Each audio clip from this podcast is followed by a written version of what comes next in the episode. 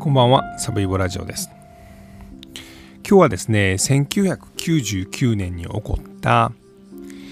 桶川ストーカー殺人事件についてお話しします。この事件は、まあ、日本でも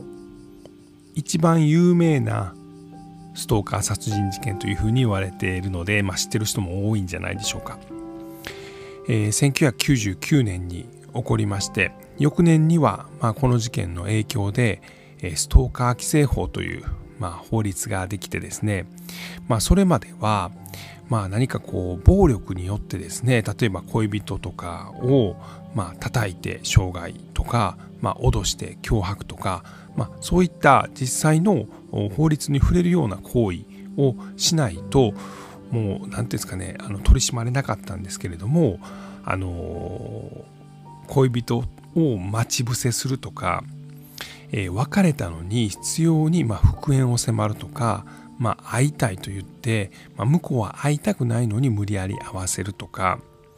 あとはその人をま誹謗中傷するまチラシとかを巻くとかあとはま無言電話とかをま、常軌を逸した回数するとか、まあ、そういった一般的に言われる迷惑行為付きまとい行為をまあ、取り締まる法律ができたきっかけとなった事件です。で、まあ、この事件、まあ、特徴はま2つありまして1つがその、まあ、ストーカー規制法ができるきっかけになったということともう1つはですねこの、まあ、被害者が井野井野しおりさんという方なんですけどもあのしおりさんは、えー、お母さんお父さんが言うには3回殺されたということなんです。でその3回殺されたというのはどういうことかというと、まあ、1回目は、まあ、この犯人ですねによって殺されたと。で2回目はその警察によって、まあ、見殺しにされたと。で、えー、3回目は死んだ後ですねマスコミによってその名誉をまあズタズタにして、まあ、死んでなお殺されたと、まあ、いうようなことを言われています。では実際にこの桶川ストーカー殺人事件が、まどのような経緯で起こったかというのをまずは見ていきましょう。えー、事件が起こったのは1999年の10月26日でした。えー、お昼ですね、えー、12時55分ぐらいに、まあ、埼玉県桶川市の、まあ、JR の駅の近くで、えー、一人の女子大生、まあ、このしおりさんが男によってナイフで、まあ、左胸と、まあ、脇腹を刺されてで、まあ、出血多量失血して、まあ、亡くなりました。で当初はですね、まあ、いわゆる通り魔のあの犯行というふうに見られてたんですけどもご家族がすぐですね、あのー、このしおりさんが、まあ、一時期だけ付き合ったその小松和人という男がやったんじゃないかと警察に言います。しかし小松和人はですね180センチぐらいある、まあ、イケメンなんですね。ただこの時の目撃証言は170センチぐらいのあの単発で小太りの男だということでえ別人じゃないということになりました。でただあのでさらにですねあのこれはあの埼玉県の上尾署という警察署が、まあ、この捜査に当たったんですけどもあの実はまあこれ後ほどまたお話しするんですけど上尾署はですねこのしおりさんもしくはご家族から再三にわたってこの小松和人による嫌がらせとか、まあ、脅迫とか、まあ、暴力を訴えてたんですけども、まあ、それはその民事なんであの警察は介入できないと。言って、えー、捜査をせずですね。で、えー、このしおりさんのご家族がこの小松和人の、まあ、暴力とかその名誉毀損とかいうのを、まあ、告訴警察にしてたんですね、まあ、要はもうあの取り調べじゃないその捜査をしてくださいということを言ってたんですけれどもそれをですねあの相談届みたいな風に改ざんしてですね。なので告訴はされてないからあの調べなくていいというような風に、まあ、ズルをしてですね、えー、操作をしてなかったというようなことがバレたくないのでですねあのまあ、記者会見みたいなのをこの上尾署の職員たちはやったんですけれどもそれでももう何ていうんですかね嘘ばっか。でさらにこのしおりさんがまあそのブランド品のプラダの持ってたとかグッチのカバンを持ってたとかまあグッチの時計を持っててプラダのカバンを持ってたとか厚底ブーツを履いてたとかスカートは短かったとか、まあ、そういった特徴を言うことによって、まあ、こうマスコミに対してですねこのしおりさんが、まあ、いわゆるこの夜の仕事をして、まあ、お金遣いが荒かったというような印象を与えてでマスコミもそれにまんまと乗っちゃって、まあ、このしおりさんの名誉を傷つける報道をしてしまいました。まあ、しかしですねそのマスコミの一人これ写真週刊誌の記者があこの小松和人のこのグループを調べましてですねでどうやらこのあの男たちが犯人だということを突き止めて、まあ、報道します。で、えその報道が出ると次第にこのテレビもですねあの実はこの小松グループはすごいやつだひどいやつだったというのが分かりましてで、えー、犯人が捕まったと、まあ、そういう流れなんですね。でこの小松和人というのはまどういう男やったのかというなんですけれども当時27歳でした。でお兄さん、まあ、兄がいましてですねこれたけしっていうんですけどこれが32歳ででこの2人でこの、えー、埼玉とか、まあ、東京あたりで、まあ、風俗店をまあ、6店舗とか7店舗とか経営してました。で、そこにはもちろん仲間もいましたし、従業員もいまして、で、えー、まあ、かなりだからお金持ちであったということなんですね。ではこのしおりさんとこの小松和人がどういうふうに知り合ったかということなんですけども、えー、実はですね、えー、埼玉県の大宮市で、えー、このしおりさんが、まあ、当時プリクラが流行りだした頃でプリクラを撮ってました。じゃあそこに今小松がやってきてですねなんかプリクラ機が故障してたみたいなんですけどもあのそれでをきっかけに話すようになってで、えー、連絡先を交換しました。で小松はですね、えー、自分はあの中古車販売、まあ、外車の中古車ディーラーをやってるんだと。で年齢は23ですというようなことを言ってたんです。で羽賀健二羽賀健二ですね。あの征夷大将軍羽賀健二と松田優作を、まあ、足して2で割ったような男前ともうむちゃくちゃ男前やんということなんですけど、まあ、実際写真も残ってるんですけど男前です。で身長も1 8 0センチありました。で、えー、このしおりさんに高級ブランド品、まあ、先ほど言いましたこのプラダの時計とかグッチのバッグとか、まあ、そういうのをプレゼントしました。あ、逆かな？ごめんなさい、まあ、どっちでもいいか。で、えー、どんどん高いものをプレゼントしてたんですね。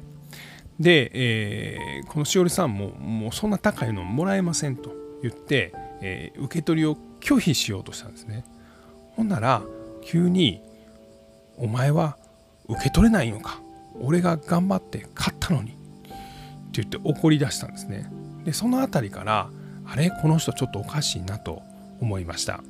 でさらに、ま、これ知り合ったのがそのゲームセンターで知り合ったのが、え、1999年の1月ぐらいやったんですけど、まあ、3月ぐらいには、ま、マンションに行くということになりました。小松のマンションに、まあ、しおりさんが遊びに行くと。で遊びに行ったらマンションの部屋のいろんなところにカメラが仕掛けられてたんですね。でそれ何？このカメラ何？ってしおりさんが言ったら小松は急に激高してですねお前俺に逆らうのかと、まあ、逆らうんやったら今までプレゼントした副代で、まあ、そのグッチとかそのプラダとかそのカバンとか時計代返せと。100万円払えと言って怒り出してですねで壁ドンならぬ、まあ、壁ドンドンですね、まあ、何それっていう感じなんですけど、えっとしおりさんの顔のすぐ横の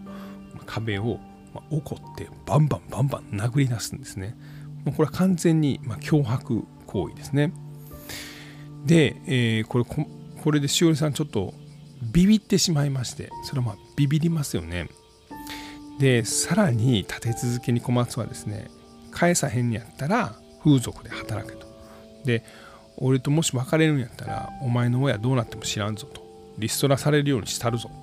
とというふうに脅します。でこの時点ではまだしおりさんはですねこの小松と付き合ってるということをご両親には話できてなかったんですね。で、えー、まあ、自分の中で抱え込んで実はこう遺書を書いてですね私はこの人に殺されるかもしれないとで殺されたら犯人はこの小松ですという遺書を書いて、まあ、自分で持ってたと、まあ、それだけ追い詰められていたということなんですね。でまあ、この頃から小松はですねあのいわゆる探偵といいますか更新所といいますかそういうところを使ってこのしおりさんもしくはその家族を調べ出します。で、えー、例えばですねあの友人の家に電話してですねあの嫌がらせをしたりとかあともう30分おきにこのしおりさんに電話したりとかでしおりさんの携帯の登録番号にあるあの男の名前に全て電話してですねお前しおりとはどういう関係やっていうことを言ったりとか。でさらにですねしおりさんにもう携帯を折れと。今目の前で折れ。折らないとお前どうなるかわからんぞと言って携帯を折らして、えー、まあ、要は束縛しまくってたわけなんですね。でしおりさんは怖かったんですけどさすがにこの人やばすぎるということでもう別れたいということを言います。すると小松は、えー、兄の武志とで他の、従業員を引き連れてですねこのしおりさんの家にやってきます。で、えー、家でですねこの今度はこの武志兄の方がお前ら家族と娘のせいであの弟はおかしなったと。で会社の金500万円をつぎ込んでこのしおりさんにプレゼントしまくったと。でこの損失はあなたたちに補填してもらわなあかん。500万のうち250万円払えみたいなことを言ってくるんですね。でこの時に、まあ、このしおりさんのお父さんが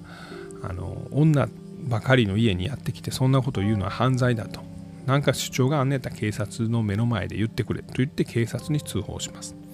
でさらにこのしおりさんはその時のこの小松とか兄の武志の、まあ、この脅しですねをカセットテープに録音してたんですね。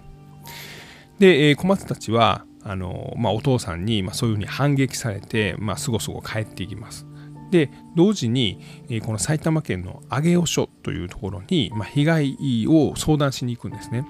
でもちろん録音したテープもあります。でこの時のこの上尾署の、ま、警察職員がですね、ま、かなりちょっと、ま、怠慢であったというふうに言われてます。え、カセットテープを持って、ま、被害を訴えに来たこのしおりさんのご家族に対してですねうーん民事か事件かはギリギリだな警察ももう難しい判断なんだよねあんたもこの小松という男にいろいろもらっていい思いしたんじゃないの？プレゼントもらってるんだからね。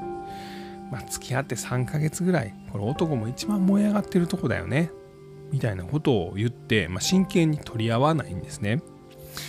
で、えー、そうするうちにですね、今度は、あの、しおりさんの顔写真が入った、このビラみたいなものを、この小松一派がですね、まあ、自宅の近辺とか、あのあとはその大学の辺りとかあとお父さんの勤務先に大量にばらまくようになるんですね。でこれも数百通とか数千通とか言われてます。でどんなこと書かれたかというと、まあ、しおりさんの写真があってそこに大人の男性募集中って書いて携帯電話の番号とか電話番号とかが載ってるんですね。でインターネットとかにも書き込みをされます。で当時まあ風俗のねそのビラみたいなんて要電話ボックスとかに貼りまくってたと思うんですけど、まあ、あんなものじゃないかなというふうに思ってます。でこのビラを見てさらにご家族はこの上尾署に行くんですね。で何度も警察に相談するんですけどもで警察は告訴がなかったら捜査できませんよとか嫁入り前の娘さんやし裁判になればいろんなこと喋らなあかんようになりますよそれも大変なんじゃないですかとかまあ、娘さん試験でしょと。試験終わってから告訴してもいいんじゃないですかと、まあ、いうようなことを言ってなんかはぐらかすんですね。で、まあ、まずこれなんではぐらかそうとするかなんで警察は真剣に取り合わないようにしたかというと、まあ、要はですねあの告訴されてしまうとですねそれはその警察署はさらにその上の組織、まあ、警視庁であるのかあの、まあ、警視庁じゃないか警察庁かに報告せなあかんですね。でその告訴を受けたらそれを捜査しないといけないんです。で未捜査件数という、まあ、え告訴は受けてるけど捜査してないのが数が増えると警察署の、まあ、点数が下がっちゃうんですね。でこれを警察は嫌がったと。つまりその告訴されちゃうと絶対捜査せなあかんしこの捜査は面倒くさそうだから、え、だから告訴を受けないように相談まででとどめとくと、えー、まあ要はですね警察の中では褒められるというお前ようやったとあんな一時告訴を受けたら大変やからなとようやった、よう追い返した、みたいなことがこの上げ予想では行われてたんじゃないかというふうに言われてます。で、えー、それでもですね、お母さんはですね、告訴するんですね、警察に行って。で、さらにその告訴したのをですね、えー、勝手に書き換えて、告訴ではなく相談であったというふうに、まあ、こう改ざんまで上げ予想の職員はやってしまいます。で、それがまあ7月の下旬ぐらいででさらに8月になってくるとお父さんの会社にもまあいろんなビラみたいなとか中傷お父さんのことを中傷する文書が届きます、まあ、それも500通とかいうふうに言われてますでそんなことをしているうちに、まあ、ついに10月になっ、えー、しおりさんが殺されてしまいますこの小松はですねあの直接手を下しませんでした、えー、兄に2000万円払ってこれでしおりを殺してくれと言います。まあ、その前には、まあ、集団でレイプしてその映像や写真をばらまいてくれみたいなことも言ってたということです。もう何考えてるかほんま分かんないですけどね。で、えー、この兄とさらに実行犯の男で、えー、その車を運転した男さらに見張り役の男が逮捕されています。えー、で小松和人はですね、えー、その後北海道かな？に行って、え、自殺してます。でこの事件によって、まあ、トータルこの小松武ですねこのお兄さんの方と、まあ、その周りの人間10人ぐらいが最終的に逮捕されまして、えー、この武小松武は無期懲役ですねで実行犯が14年とか15年ぐらいの懲役刑を食らっています。で、えー、先ほども少し言ったんですがこの事件が発覚した後のこの上尾署の対応なんですけれども、えー、記者会見を、ま、開かざるを得なくなって、え、記者会見を開いています。でそこであの警察はどのようなことを言うたかというとまずそのストーカーの被害の告訴状を、ま、受けてたんです。もしくはその名誉毀損のビラについて。名誉毀損の告訴状を受けてたんですけどそれをま被害届に改ざんしてて、まあ、被害の届けはありましたと。告訴されてたとは言いませんでしたで、えー、さらにそのお父さんたちがですねあの何度も警察に来て、まあ、これからもよろしくお願いしますと、まあ、警察にきちんとま対応してたんですけどそれをあのこれでもう私たち無事終わりまして一安心ですと言われたと嘘を言ってますつまりもう操作しなくてもいいですよと家族から言われてたと嘘をつくんですね。で、えー、さらにあの先ほども言いましたけれども例えばそのプラダのカバンを持ってたとかそのグッチの時計を持ってたとかなんかそういうことを意図的に伝えて、えー、さらにこの記者会見の裏側ではですねその記者に「あの女の人どんな人やったんですか?」って聞かれた時に「いやあれはねもうブラント依存症の女だよ」とかあのキャバクラ嬢だったんだ。とか、まあ、風俗嬢だったんだ。とか嘘の情報を流していました。で、まあ、ちなみにですね、別に僕キャバクラ嬢とか風俗嬢が悪いとは思いませんけどしおりさんはそのお友達にまあお願いされて、えー、1週間か2週間だけでだけ、まあ近、近所だったかどうか分かんないですけどスナックで、働いたことはあったそうなんですけどそれもまあ全然その慣れない仕事やったんで給料をもらわずに辞めちゃったと、まあ、いうような過去はまあ実際にあったのはあったそうなんですけど、まあ、ずっと水商売をしてたという人ではなかったということですね。で、えー、この警察のこのずさんな捜査で、まあ、この当時のこの上尾署の職員も多数その後、えー、っとまあ、例えば減給であるとか、まあ、処罰はされています。で、えーこの事件によってですねこの事件が起きたのが1999年なので20年後という節目の2019年去年一昨年ですねあのご両親があの新聞なんかのインタビューに答えてますで、え、このお母さんの方はですね、まあ、この事件があってからえー、犯罪被害者の会の,、まあその理事みたいなことをやる活動をされました。であのその犯罪被害者の会はもう今は解散してるんですけどあの刑事裁判で被害者が、まあ、あの参加するそういう制度を作ったりとか、まあ、こう被害者を守る仕組みですね、まあ、そういうのを作るのに、ま、尽力されたということです。で、えっと、そのこのマスコミの対応ですね。でこの当時はですねマスコミスクラムというのが、まあ、言葉として誕生した頃で要はその、まあ、事件の関係者にですねマスコミがま殺到してですね、えー、連日連夜報道するともういうようなことがこの1999年頃というのは、まあ、あのかなり多かったというふうに言われてます。実際ですね、このしおりさんの葬儀にはですね、大量のマスコミが殺到して、えー、お母さんたちはもうあのその葬儀場に行くだけでも大変やったりとかあと身内の人とかにもですね本当にこうしおりさんってどんな人やったんですか？とか聞きまくったりですね。本当にこのマスコミの対応で、まあ、大変な思いをされたというのを、まあ、あの20年後の1919 2019年ですかね。にお母さんとお父さんはあそのところ時のことを思い出して語っておられます。で、まあ、実はこのしおりさんが亡くなったのが1999年なんですけれどもその2年後かなにこのご両親のもとにあの一通の、まあ、はがきが届きます。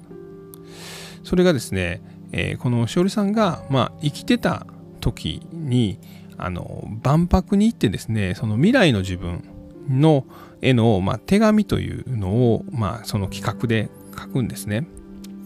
でこれが1985年の筑波万博に7歳だったしおりさんが行って、えー、未来の自分に宛てた手紙ということだったそうです。でこれが亡くなってからご家庭に1年後ですね届きました。その内容はですね、えー、素敵なお姉さんになってるかな？恋人はいるかな？楽しみですと書かれた、まあ、はがきでした。で、えー、この手紙を見てですね、まあ、ご両親は、まあ、涙が止まらなかったというようなことを語っておられます。で、えー、まあ、初めの方にお伝えしましたが、えー、このストーカー犯罪によって最終的に、ま、殺害されたこのしおりさんその、ま、翌年ですね2000年のにこのストーカー規制法というのが誕生します。でその誕生したというタイミングがですね、まあ、くしくもしおりさんの誕生日であったということだそうです。えー、今日はですね1999年の10月に起こった桶川ストーカー殺人事件についてお話しさせていただきました。えー、最後まで聞いていただきまして、えー、本当にありがとうございます。